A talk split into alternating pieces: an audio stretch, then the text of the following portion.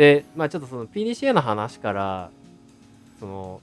延長線上にある話としてはやっぱり目標設定の話は絶対切っても切り離せないと思うんですよ。さっきのゴールの話だと思うんで、でこれ目標設定っていうのもむずくないですかっていう話なんですけど確かにその KPI、KGI を決めて、ね、まあ営業だったら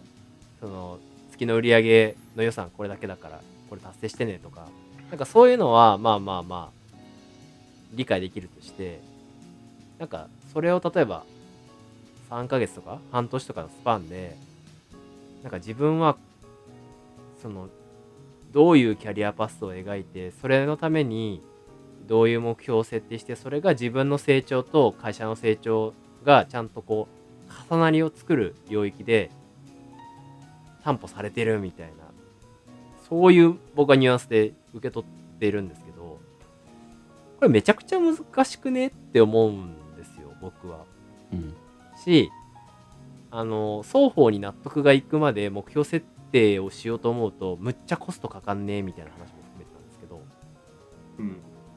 すけど、うん、この辺どうですか？そのはやぶささんが言っている目標設定っていうのは、その KPI、KGI 的な何かの施策に対するゴール的な意味合いなんか、それともなんかその評価に関わるなんか評価シートみたいなところに言っている部分、どっち基本的には個人の目標設定の話ですね。もちろん目標設定か、そうですね。最終的にそれが事業インパクトに影響するとか、まあ事業に貢献するっていうところはまあ大前提はもちろんあるんですけれども、とはいえその個人の目標設定って何っていうところですよね。営業マンだったらもうすげえ定量的にこう設定できるところがあると思うけど、まあはやぶささんって結構マーケティングとかその他もろもろいろいろやってらっしゃるじゃないですか。はいで会社としてなんかこう一応こういう目安みたいなものっていうのは用意されてなくて、それ自分で全部決めるみたいな感じ。うちはある程度のやっぱり追うべき KPI はもちろんあるので、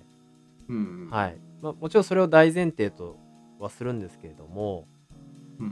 あ、そっから先は割と何ですかね、あんまりこういう観点でっていう明確な方向性はないので、なんでまあ平たく言えば上司とすり合わせをしてどうかっていうことを決めるっていう話ですね基本的には。で最終的に決めるその決めた目標っていうのは、それは定量的な形になってるんだ、それとも結構定性的な形？基本的にはやっぱ定量的にコミットしてもらうような目標の内容にはなっていますけど、なんだろうな、その定量だけで押し量れないようなこともあるじゃないですか、中には、めっちゃありますね、だそういうところをどういうふうに加味するのかっていうのは割と曖昧。まあ、それはおそらくそのベンチャーだからこそのその評価制度を練り上げるほどの余裕がそれほどあるわけでもないみたいな状況だったりとか、なんだろう、その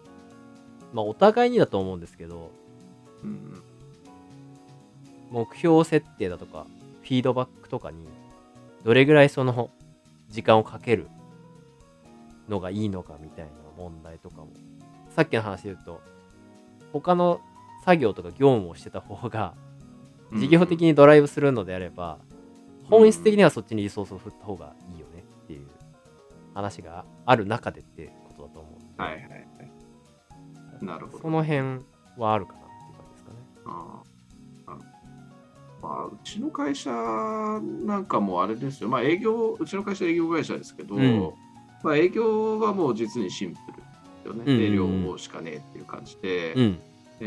最近その個人の実績よりチームの実績って感じなんですけど、なんでなんかチームの定量数値を追って、それが一体いかないで決まるっていう非常にシンプルな話なんですけど、私なんかマーケティングの部門なんで、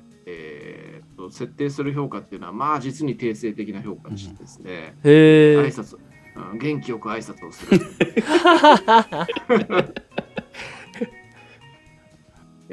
みんなに情報共有を一生懸命するとか、こう実にね小学生かよ、項目ばっかりなんですよね基本的に。でそれに対してこう自分はどうそれに対してどう取り組むかみたいなのを書かされてやるっていうわけなんですけど、まあ実にそんなもんどうでもいい話で、適当なんですよ僕は。よく全部設定するとも。で最終的な評価するときに関しても、それこそもう僕自分アピールとかするの大嫌いで、もう全部なんか中くらいの評価とかに全部だけど、でそれ結果で実際僕の成果どうなってたかっていうのは僕自身もよくわかんないです。よくわかんないっていうか、定量的な成果っていうのはちゃんと出したかどうかっていうのは、見方によって結構変わんなっていうようなことをやってるんで、正直自分でもよくわからんんですけど、でそんな感じの曖昧な成果でしょ、で自分自身の評価もそんなに高くないでしょ、にもかかわらず評価今めっちゃ高い、評価されてるってことですか？評価されてる、いいじゃないですか。まあ実に適当に評価されてるってことですねまあ好き嫌いで評価されてんじゃねえのっていう感じで、上司と部下のラジオやってる上司と仲がいいですからこんなこと言って怒られるからここカットしてくださいね、まあ実は別にあの人に評価されてるわけじゃないんですけど、あの人と一緒にいたのちょっとだけなんで、まあそうなんですけど、まあそういう感じなんで、僕はなんかもうそもそも評価なんていうものに対して何の期待もしてなければ、 そうなんですよね。その評価を後で見直すみたいなことっていうのも一切してないので、なんかはやぶささんの悩みっていうのをしたことねえな、俺みたいな感じでちょっと聞いてて思いましたね、なんかね、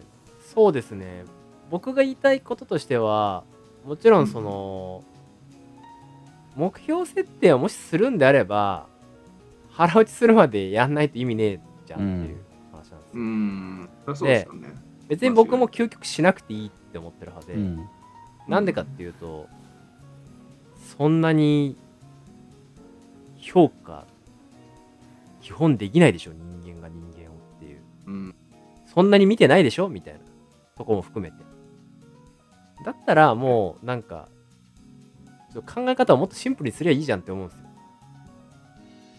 だからもう必要な予算を達成しました、達成した通期で達成した黒です、じゃあみんなにボーナスみたいなぐらいでいいと思うんですよ。もしくはみんなでベースアップしましょうとかっていう、なんかそこになんかその個人の研鑽と結果とそれを相対的に評価して誰が一番より頑張ったかみたいなことを出すプロセスがだるくないかっていう思うっていうのが割と感じてるとこではありますかね、そこはどうですか？ヤビさんはどちらかというと評価する側じゃないですか。評価する側だったっていうところもあると思うんですけど、はいはいはい、これ前も話したと思いますけど、やっぱりその会社のベクトルと個人のベクトルをすり合わせるのはすごく難しいよねっていう話をしたと思うんですけど、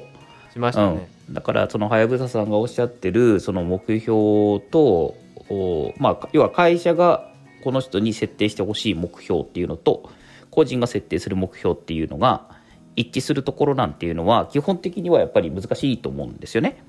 でもそれがよりすり合わさったような形でするためにはやっぱりそのさっき言った組織の目標とか会社の目標と個人の目標っていうのがビタッと一致してる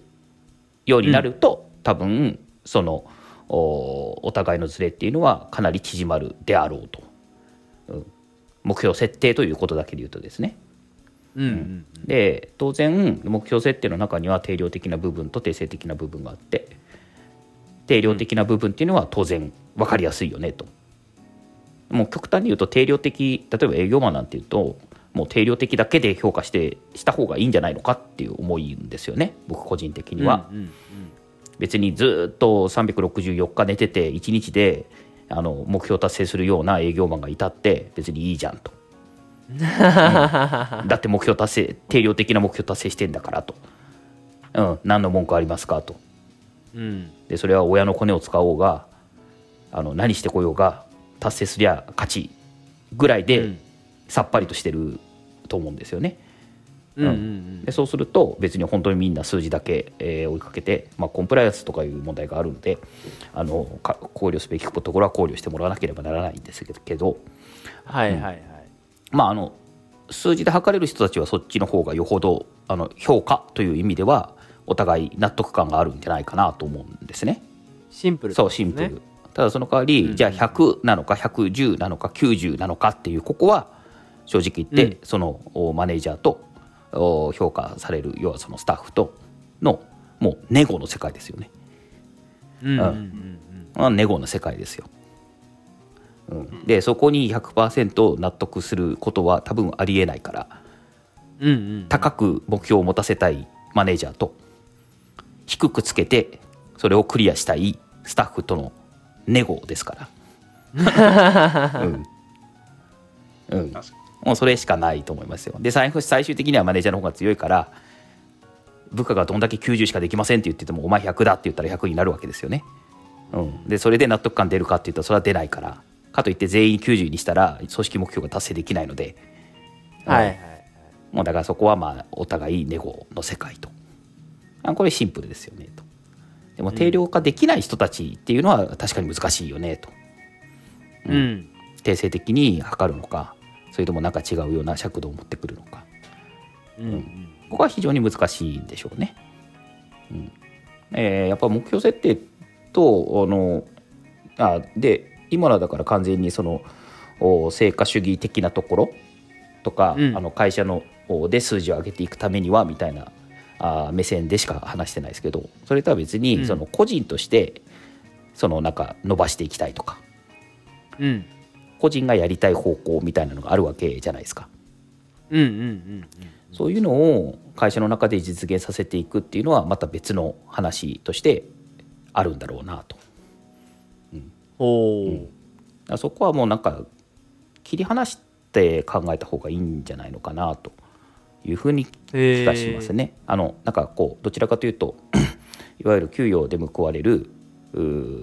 成果主義的なところとは切り離してどちらかというと福利厚生的なところでの、うん、機会を提供するだとかね、うん、例えばその業務時間の中で2割ぐらいは好きなことやっていいよみたいな、うん、ところとかでというところでなんか実現させていくみたいな形が今後いいんじゃないのかなっていうふうに思いますけどね。それならそれでいいですけどね、はっきりしてくれれば、うん、いやもうだから目標設定と言いつつ、基本的には会社のオーダーなんで、うん、よろしくねっていう話であればはいっていう感じじゃないですか。そうそうなんかそこになんか個人としての成長みたいな話になると途端にややこしいっていうのがあったっていうのが実際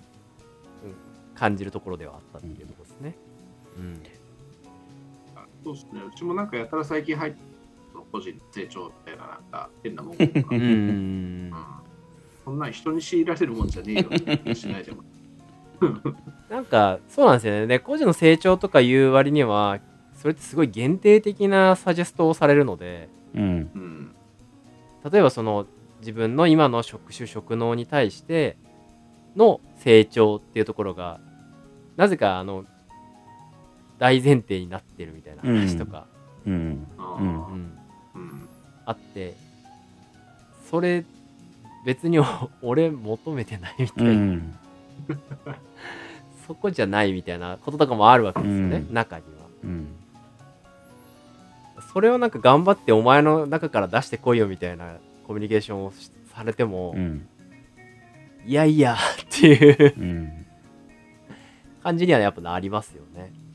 なりますね、うん、だったらもういや会社としてまだあるじゃん、この辺こういう課題だからやってこうやの方がコミュニケーションとしては非常にシンプルなので、うん、そうしたいみたいなそんな話です、うん、そうなんですね。だからその辺ってどうなんだろう。まあみそさんはさっきの話聞く限りだと、まあ目標設定はまあ合ってないような感じでなんかのらりくらりとやっているというか、うん、あるんでしょうね。そういうのめっちゃ気にしてこうアピールしまくってる人とかっていうのは周りにいたりするので、ああなるほ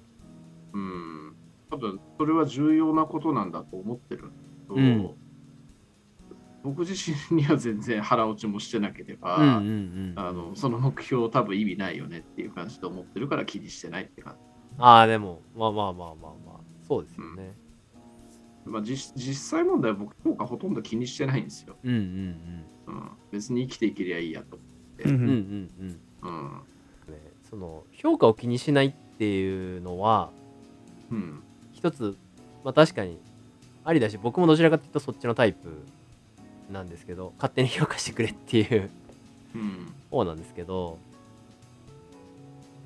どうなんでしょうね。一方でそういうスタンスであるからこそいいように使われちゃうみたいな側面もあるのかなって思うこともあったりなかったりというか、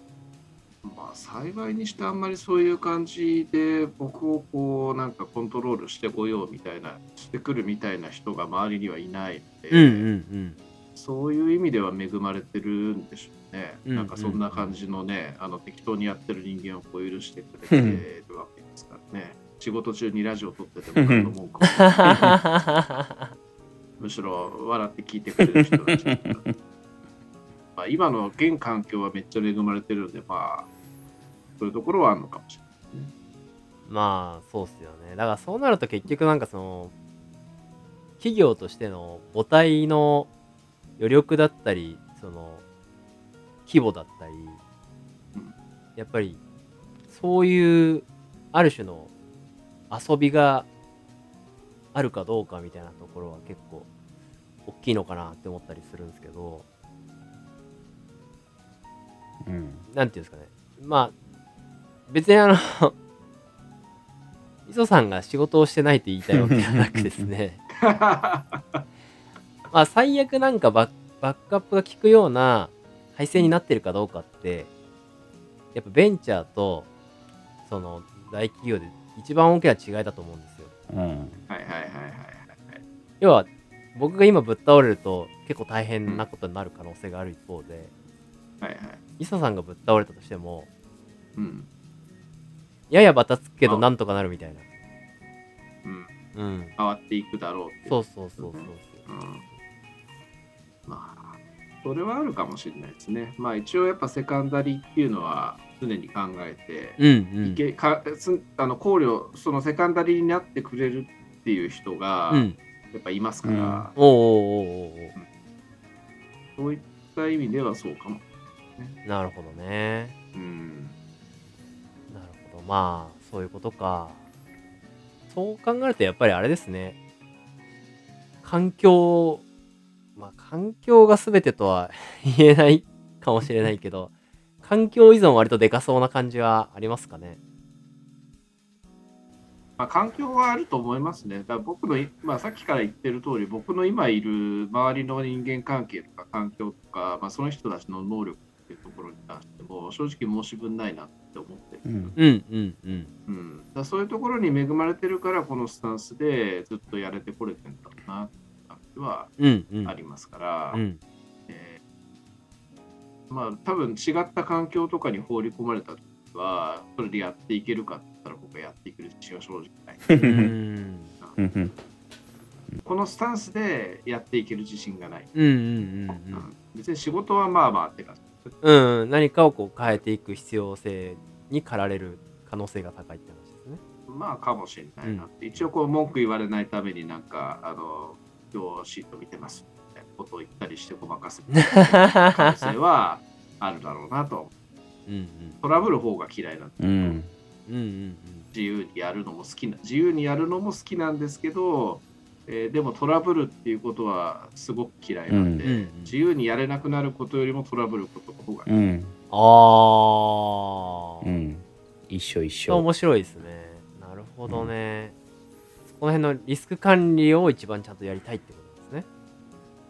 そう、やっぱ精神衛生を常にこう高い次元に保っときたい感があって、うんうんうんうん、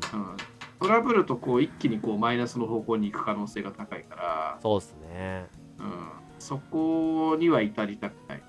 ああ、なるほどね。で、今は安全性が非常に高いので、うん、そういった意味でこう自由にやってても取られないというところがあるから自由にやってる。うんうんうん。ってことやってますけどね、一応ね。それはね、評価されてるんだからやってるはずですよね。ね、そうでしょう。いや、今の話を聞いてて、みそさんってフルキャパで仕事してます？自分の能力全部使い切って仕事してます？常に 2,3 割ぐらい余力残して仕事してます？だいたい常に 2,3 割以上余力残して、うん、なんかそんな感じに聞こえますよね。うんうんうん、まあ、2、3割出せないですね、余力残してるという、うん、出てるでもなんか 2,3 割ぐらい余力残してるぜ感は持ってるんじゃないですか。うん、どうだろうなぁ、まあなんかほんとスイッチが入った時には全部出すみたいな感はあるけど、でも、うん、そこはスイッチ入る時はあるんですね。発動条件的なところがやっぱ僕にもいろいろあって、うん、はいはい、こう通常のルーチンで仕事してるときはほぼ確実にそんな感じなんですけど、うん、3割以上の余力をもうやってんだなと思うけど、うん、こうやっぱ人に頼られたときとか、特にこう上司とかに頼られたときとかに、うん、めっちゃ発動して、その時多分ほぼフルキャパでやってる。あ、そういうところだから評価されてるんじゃないですか。うん、なるほどね。まあ、とにかくもうね、自分のための仕事っていうのは全くやる気が起こんない、うん、なんか人にこう依頼されてとか人に頼られてとかそういうようなことはこう結構元気にやれちゃうみたいな感は、うん、でもあれでしょ、そこでなんか自分がつまんねえ仕事だな、ブルシットジョブだなと思うところには全然力入らないでしょ。それまで人によるあ、人によるのか、なるほど。あ、人と仕事の変数があって、その掛け算で、そうなんだ、ガラガラポン、面白い。そうだ、その人が言うんだったら、うん、これは意味のない仕事であっても、その人が例えば上とかにそれを説明するのに必要なんだろうとか、うん、長い目で見た時にこれをやってる感見せないと、うん、この事業自体が続かないっていう可能性があるんだろうっていう、そういうふうに考えて、うん、なるほど、うん、なるほど、面白いな、なるほど。それはやっぱりみそさん評価されてしかるべき人のような気がするけどまあそうですよね。だって大事な打席に立った時にちゃんと打ち返してくれるってことですもんね、うん、その代わりなんか尊敬できない上司の下についた時とかひどそうだけどねあ、さすがよく人を見る目があるあ、そうっすね、うん、あ、その時はやる気出ない、ね、その時の評価たるやもう超ひどい、評価されてしかるべき行動しか取らないんじゃないかな、きっと。ああ、いやでもトラブる方が嫌いなんで、ああ、なるほどね、そこはそこなく、そこそこやるし、ああ、猫かぶる、6、70点の仕事をするんだ、ちゃんとあと、まあなんだろう、こう一応ね、なんか見えちゃう、いろいろと見える部分、見えちゃう部分もあったりするんで、うん、結構こうそういうダメ上司とかに当たったことあるんですけど、うん、それでもやっぱこう常にその見えてる、ここなんとかした方がいいよってなことは延々言い続けることがあったりするので、言い続けちゃうんだ。そういう、うん、そういう上司のもとにいたとしても、まあ、評価ガタ落ちみたいなことっていうのはなかったわけかな、うん、プロじゃないですか、うん、プロなのかな。いや、うまいと思いますよ。僕はどちらかっていうとその辺の大人の対応が下手で、かつ割とさっきのみそさんの話じゃないですけど、有事になんないと全力出さないタイプかもしれないので、うんうん、なんかどちらかというとみそさんみたいに何ですかね、この人のためにやるっていうよりかは、うん、自分が社内とか業務を見ててこれやらないとやばいって思ったらやるみたいな感じなんで、うん、そういう違いはあるなって今聞いて思いました、うん、僕最近考えたのがなんだろう、人と周りの人間とあと今やっている仕事事業とあとその会社っていう組織とこの3つにそれぞれの忠誠心ってどれぐらいあるかなみたいな感じで考えて、人と事業に対する忠誠心っていうのは相当高い、うんうんうん、で多分人が一番で次に事業、うん、その仕事自体が楽しい、うんうん、はい、会社に対する忠誠心ほぼゼロに考えますなるほど、うん、組織に対する依存性みたいなものっていうのは多分ないんじゃないかなって思ったりして、本当クソ会社だなと思ってるけどただでもまあでもね、上司と部下のラジオでも言ってたような気がするけど、そのクソ会社だからこそこう改善点がいっぱいあって面白いなっていう感じに最近思うようにもなって、うんうんうんうん、めっちゃいいっすねそうだから今が一番楽しいんですよ、間違いなく、うん、いやもう常にそう言えるのはね、うん、なかなかないですからね。いやすごいなと思います。いやすいません、なんかちょっと最初の趣旨として、うん、あ、いいんです、いいです、うん、してる感じで PDCA どこに行ったんだって今思ってました、ね、いいんですもん、定談は脱線が大前提なんで、ね、大丈夫です、うん、いやでもそうっすね。なんかヤビさんはどうですか、なんかその辺の、うん、なんていうんですかね、そのプロ社畜としてのその社畜仕草っていうのは、プロ社畜はね、忠誠心すら自分で思い込ませれるっていうのが、なるほど、多分ここまでいくと最強だと思いますね。この人を尊敬するって思ったら尊敬するみたいな。